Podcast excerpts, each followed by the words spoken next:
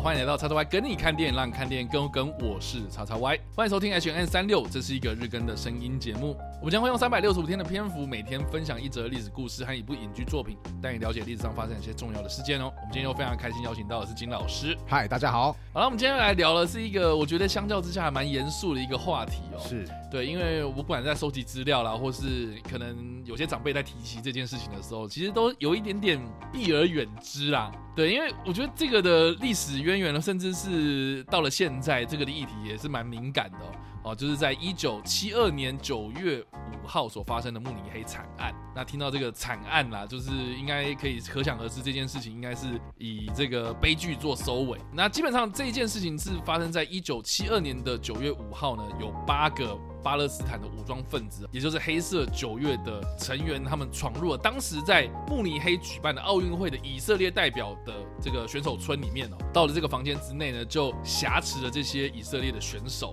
然后来要求以色列的政府要释放在以色列被关押的巴勒斯坦政治犯。那当时因为西德的警方在营救的过程之中有出现了一些严重的失误哦，导致呢这以色列的代表团的十一个人呢。最后都全数身亡，所以其实哎，这个真的还蛮惨的一件事。而且他是在奥运的举办期间，大家应该都能够体会，四年一次的奥运，其实真的是蛮多人会同时收看，就是这个转播。你就想，就是在大家认为说啊，奥运它其实有个理念，就是提倡和平嘛，就是最起码什么战争什么事情，在这个时候我们就放一边。对啊，结果没想到这个慕尼黑奥运才举办没多久啊，就突然告诉你说，有些人就被挟持。甚至没多久，就是说他们全部都死光了，然后奥运会还在持续举办，在整个转全世界都知道这个令人很遗憾的状况下，那个真的是透过当时的转播啊，可以说是这个遗憾可以说是蔓延很快速的蔓延到全世界去。对啊，所以这个慕尼黑的奥运啊，其实在当时，我觉得那个立场蛮尴尬，就是说到底要不要停办，或是当下要不要就是先解决这个事情，然后我们再好继续怎样，就是这个赛事要不要继续，这个真的是很挣扎的一件事。是是是，更何况你不是比赛之前发生的事情呢，是你比赛当中，赛事还在进行的当中。然后竟然在选手村发生了这么重大的一个案件，这样的其实是我觉得对德国主办方来讲啊，或是你知道当时的一些可能支持以色列的一些国家，比如说美国啊，甚至是一些西方阵营的一些国家来说呢，他们的立场是非常非常尴尬这样。是，尤其我觉得当时也暴露一个很大问题，这也严重的就是影响后来的奥运，就是为什么？这个慕尼黑惨案就是刚刚有讲到巴勒斯坦的解放分子，他们可以进入到以色列选手村，那是因为这个其实奥运大家也都知道，出去外面比赛嘛，就想说啊观光嘛哈，那个有些选手就可以趁机当做是观光或是休闲，所以出入很频繁。那以前大家都会想说，就是哎呀，这就是。算是一个盛世嘛，那也不要管太严，所以以前那个奥运的那个选手村的管制也不是太严谨，甚至是还发生一个事后想起来真的是笑不出来的一个蛮。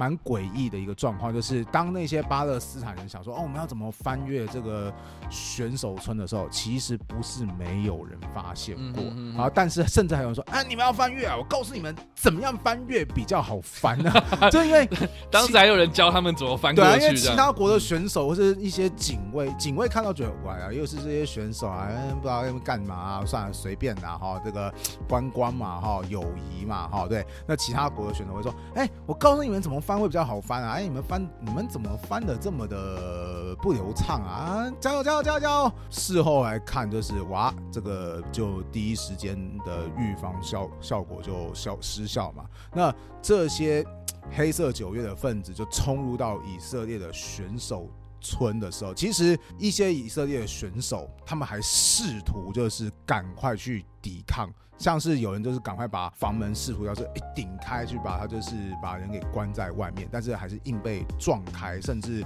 当时黑色九月人就开枪的过程当中，有人当场就是脸部被子弹给贯穿，没死啊，但是你能想象就噗，然后就子弹射出去，然后整个脸部就是被打穿一个洞，然后鲜血淋漓。也有这个是选手就是在被即将要被羁押的过程当中，趁黑色九月份子不注意，啪。就突然破窗跳出去，算是少数幸免于难的以色列的选手。你能够想象，就是所有事情就是发生在那么快、那么突然、很难反应的过程当中，有些人就被绑架，而有些人侥幸逃生，而有些人在奋力抵抗过程当中就已经当场受伤了。对啊，这个事情就是发生的这么这么的突然，然后第二天大家都知道说奥运发生了恐怖事件。那另外呢，也有人就是提到，就是说呢，因为毕竟主办国是德国嘛，是当时是西德啦，哈，对，所以呢，哎，其实维安的方面呢，就是说可以凸显，就是说西德的警察对于这件事情的处理的方式，其实是缺乏经验的，这样。所以当时这个警方在营救人质的过程之中呢，我们刚刚有说的嘛，就是出了一些重大意外。那到底是出了什么重大意外呢？当时的这些恐怖分子啊，就是挟持人质的这些武装分子哦，就是有要求警方呢，他们要支付所所谓的。巨额的这个资金，然后还有要求，这在机场要停靠一台七二七的客机。然后要让我们就是离开这个地方嘛，啊，结果呢，当时就是因为警方他们在打开这个探照灯的过程之中呢，因为光线不足的关系，所以没有办法让狙击手或是一些情报人员就是知道说，其实到底现场有多少个需要去面对的武装分子这样，所以才导致就是说，接下来在击毙这些恐怖分子的过程之中呢，才让这些武装分子有时间去击毙他们的人质这样，所以才让双方就是有点。两败俱伤的一个局面，是是，因为当时德国西德啦，他们也很少遇遇到这种恐怖事件啊，所以他们什么夜视镜，因为那是在晚上执行，对对对，什么夜视功能，其实他们设备也不足啊，然后光源不足啊，还有就是刚刚有讲到很重要一点，就是如果你要抢救人质的话，那只要你用狙击的方式，只要你有任何一发面能够打中你预计的目标，那个还存活我的恐怖分子，他当然就是哦。我我那个什么，我被骗了，然后玉玉石俱焚吧。结果后来果然就发生类似的事情，就是他们不够精密，所以没办法达成那个可以拯救人质的任务。而且这里面当中还有一个问题，就是其实这过程当中，以色列政府就一直说。哎，我来，我来，我来拯救我自己的选手，因为我很有经验，我很有反恐经验，因为他一天到到晚被恐怖分子威胁。对对对。然后，然后，可是西德政府都不行，这是事关我们的国体，我们不能让别国的军队进入到我们的领土当中施行所谓的军事行动，这这这怎么说得过去嘛？对我行啊，我行啊，结果最后结果就是哇，大家都全部死光了。你能够想象，当你前面说我行，我可以，然后就会把事情处理成这个样子。对啊，真的是颜面西德对对当时的西德政府来讲，真的是颜面寄生。你看奥运发生遗憾，就已经奥运出现维安上的很大问题了。嗯，你事后还没办法拯救人质，搞大家全部死光光，你这是既不严谨，又显示说你的技术不合格，然后心态不成熟，反正可以被批评的事情真是太多太多。所以当时西德真是。丢脸丢的非常的厉害，而且也是很大的遗憾。而且我觉得当时的西德应该是有点想要借由这次奥运来扳回一点面子啊，因为毕竟你知道上一次德国办奥运就是我们之前其实有提到了，在一九三六年的柏林奥运，对，那一次当时的元首是阿西，对，是这个纳粹党，就等于是纳粹党办的嘛。那所以这次哎，好不容易二战结束了，我们有一个哎扳回面子的一个机会，结果哎一样在德国办，然后结果在慕尼黑就发生这件事情，是。对，所以当时的德国啦是有事后的检讨，就是说，哎，那这件事情到底有什么样让我们受到一些教训？这样，所以当时的德国他们第一就是对于这个反恐任务或这种特种作战的方面呢，就是有进行了很多加强啊。嗯，这也是催生了后来啦，德国他们成立了所谓的特种部队司令部，也就是 KSK 这一支受过高度训练的部队啊，在后来啊，就是有成立了这样子。所以其实慕尼黑惨案的教训哦，就是让警方这方面的经验哦获取了很多，所以也受到很多像是美国或是北约的支持，成立了一个专门在执行反恐任务的一个部队这样子。那另外呢，在以色列方啊，这个就有很多故事了，因为毕竟呢，死的是他们的国民啊。而且是选手啊，这等于体育界的精英啊！对，所以当时的这个以色列总理是一个女强人啊，梅尔夫人啊，是她在事后呢就集结了他们的情报特务局，也就是恶名昭彰那个摩萨德的特工，他们组织了一个所谓的死神突击队，然后来执行所谓的天诛行动，就是有另外的翻译是说上帝复仇行动啊，或叫神怒行动啊，天谴行动啊，对，就是哎，你们这些人。人要遭天谴了哈，所以就花了很多的时间去找寻这些当时有支持黑色九月武装分子的一些呃暗杀名单的成员，然后去一个一个把他们暗杀掉。哦，这个之后在很多的国际上就是有很多的讨论啊，因为这个的天诛行动其实是有很多争议啦，包括他们的手段其实都非常的残忍啊，或是你获取情报，或是你去暗杀这个人之前，你一定做很多准备嘛。那这些准备呢？你可能就是用一些呃非法入侵啊，或者绑架啦，甚至是可能买通一些人，然后来帮你，比如说呃，在他的这个目标的家里面的电话里面装炸弹哦，等等，就是哎电话响起来，你可能接起来，然后就爆炸了，是是，可能伤到了不只是这一个人而已哦，可能伤到他整家的人全部都死光光了这样，是对，所以这个过程是有很多很多争议在，然后像是侵犯主权，你就想想看，假设今天因为以色列他就是啊，不管怎么样，你在哪边我就要把你给挂。你想看，如果今天有一个外国人，他出现在中华民国的街头上，突然嘣，他就死掉了。这就是，哎哎，你你要暗杀仇敌，怎么追到他国领土去做这件事情？你不觉得你侵略的就是国家跟国家之间的界限啊？这是其中一个类似的举例啊。还有像是刚刚说手段残忍，是因为那个他们有曾经有一个很著名的代表，就是说他们把那些恐怖分子给处死的时候，是在他们身上打了十几枪。为什么？因为我们当初有多少位选手他们死掉啊？我要让你们记住，知道说我是为这件事情报复，所以在他们身上打十几枪，要把他们给打死。嗯，对啊，这真的是凌迟，现代版的凌迟处死，也就是 想一想，真的是手段蛮激进跟激烈的，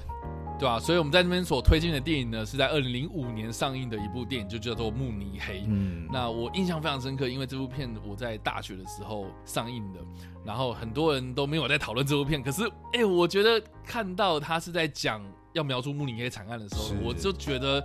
这部片应该是会蛮严肃了。那加上说呢，这部片的导演是史蒂芬·史密伯。嗯，那我们也都知道说他是一个 这个 犹太人的代表。是 对，就是有很关关注很多这种犹太议题这样的。所以包括他排除像是抢掠营大兵啊、辛德勒名单、辛德勒名单啊这些，其实都是描述说二战期间这些犹太人他们的遭遇嘛。可是我觉得最特别、最特别就是说呢，这部片它除了是在描述慕尼黑惨案发生的过程，而且它我觉得很写实的去还原这。个整个惨案发生的样子很震撼，对对对，很震撼。那个那个过程，我是就还原度非常非常高。之外呢，他其实花了很大的篇幅在描述这个所谓的天诛行动，就是这些以色列特工们他怎么样去找出这些黑色九月的成员们，或是这些要所谓替天行道的这些暗杀名单们的这些人哦，他们要怎么样去找到这些人，然后怎么样去策划这些一个一个的暗杀行动哦。他的后面就是几乎都是把很多的剧情的重点都摆放在这里。是，所以你可以看到有很多这种作为，然后是非常非常有争议的。所以我觉得啦，哈，很多人可能以前会认为是说啊，史蒂芬·史皮伯他就是一个犹太人，嗯，所以他可能会在他的电影里面会加了很多，说啊，犹太人有多么可怜呐，哈，犹太人很这个逼不得已嘛，都是你们这些人就害我们的，所以我们要这个，哎，可能比如说以色列复国，或者以这个以以色列为主要视角为主要观点的这些历史观点这样，所以呢，哎，有些人会觉得说这个人是蛮偏颇了，是，可是他拍出。慕尼黑这部片的时候呢，他花了很大的篇幅在描写天诛行行动，而且这些天主行动，其实我觉得就一个这个以色列人或是犹太人来看的话，其实我们会觉得就是说以色列你们会做的太过火了。因为我举一个稍微。爆雷一点点的其中一个状况是，他们其中有一次行动就是说，好，我们要在旅馆当中暗杀目标，然后他们暗杀的方式就是要在旅馆的床的底下藏着一种炸弹，然后当那个人他上床睡觉就一压下去，那个重量就砰就会这样爆炸。那他因为他们要注意说，哎，到底会不会成功，所以他们就把他们那个天珠行动的组长就安排在他隔壁的另外一个厅房，对，然后结果当那个组长他跑去阳台嘛，就是有点像是啊稍微放弃。轻松的时候，结果目标也从他的那个房间的阳台走了出来，然后双方就开始聊天。然后其实聊天会觉得说，当他们两个聊天的时候，你会觉得，哎，原来这个目标的人好像是一个，好像人还蛮好，对他蛮亲切的。然后而且他平常职业他是个作家啊。这人人畜无害啊，然后然后聊一聊聊一聊，但是毕竟命令就是命令嘛，任务就是任务嘛，得执行嘛。好，结果这个人回去，然后接下来组长想说，嗯，时间应该差不多了，结果砰的一声，哇，连那个组长都吓到，为什么？因为那个爆炸力之强，连那个旁边的墙壁都被整个炸穿，然后连那个组长就就是开耳鸣啊，嗯啊，这这个好像跟我想象中的不太一样。然后同时之间，那是个饭店，有些人就开始就开始哀嚎。啊，就是因为他们也可能被炸弹波及而受伤。其实那一刻的时候，我都在想说，哎，真的如同你刚刚讲，就是史皮博不是一个犹太人吗？我以为。他会很支持这件事情。结果如果只看这片段，就是你真这个是不是有点过分啊？或者是就你只知道杀一个人呢？结果你把一整个那个饭店都快炸掉了，这样子。对对对对对。就是我觉得这个其实还蛮多这种反思的空间的。是，而且它呈现的就是很真实性的这种历史故事啊。我我觉得这一方面就是你还原这个历史嘛，哈，让很多人知道说哦这件事情到底是怎么样发生的过程。我觉得这个是最基本。再来就是说，因为它里面的这些观点可能会用一些小。细节像刚刚金老师所提到，嗯，哎，你如果杀了这个人，你跟他有所接触，你有所交流，这个人是真的是罪该万死的人吗？或是十恶不赦吗？对对对，他他是不是真的是该死的一个人哦？所以我们就是看这个这部片的过程之中，我觉得。除了是看这种声光效果啊、炸弹啊、哦、这 个杀人啊这种，可能会让大家觉得哎，怎么有点不太舒服之外，我觉得他其实也提供了一种反思，就是说，OK，你天诛行动虽然只是叫报复，甚至是你有可能会提到，就是说，哦，你看慕尼黑惨案这些人死了多惨，可是你同样的方法用这样的方式，然后去对待可能跟你仇敌的这个人，你是不是也同样的这个变成是当初慕尼黑惨案那些凶手的那种感觉？是，我觉得这个就是历史一环扣着一环啊，因为当你付诸仇恨，那你得到的可能又是更多的仇恨哦。这个就是我觉得史蒂芬史皮伯他不管在拍可能这种历史电影啊，或是战争电影的这种过程之中哦，我觉得慢慢慢慢可以感受到，就是说这个人他可能就是在呼吁世界各国，就是说有时候有些仇恨呢，就是学着放下，或是有更好的解决方式，然后不应该就是哎你杀我我就打你，然后你打我我又反打 你回去，这样都没完没了啊这样。我曾我当然这部片因为碍于它的某些尺度啊，我没办法放给学生。看，但我其实以前上到以巴冲突的时候，我就非常喜欢讲这个方面的事情，告诉学生说，为什么直到现在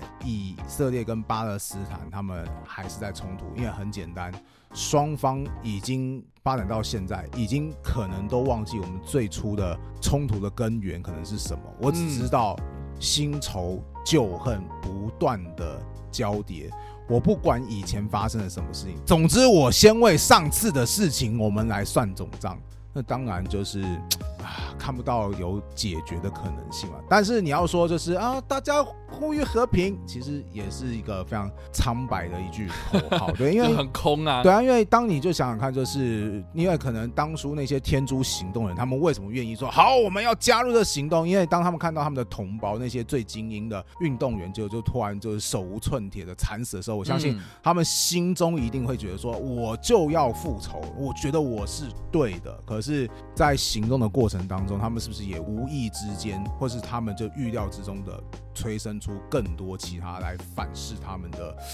下一代，或者是说其他人，我就觉得说看看这部电影，其实看到一半，我会我我这部电影其实没能够完全看完的一个原因，就是我会觉得有点感叹，就是说啊，这个虽然这个行动结束了，你真的把所有黑色九月的那些目标给杀死了，那又怎么样呢？因为我看到的只是就是。未来以及我们现在所熟知的现在，这个冲突也从来就没有结束。是啊，那另外一个我觉得值得一提的就是说，这部片其实网罗了很多。不是以色列的演员，然后来演这部片，然后来揣摩以色列人这样是，包括了有饰演李安版本的绿巨人浩克的这一位艾瑞克巴纳，嗯，哦，他就是演这部片里面的一个主角，就是以色列情报特工的这个首领这样。那另外呢，还有就是后来呀，我觉得后来才红啦，因为当时他可能演这部片的时候没有料到，就说他之后演了零零七是啊，就是丹尼尔克雷格。哦，我知道，我告诉你，那个 呃当初每次我看到这部电影的时候，因为那时候零零七已经红了嘛，呃，我每次他他他们开始一开始会有个什么小组的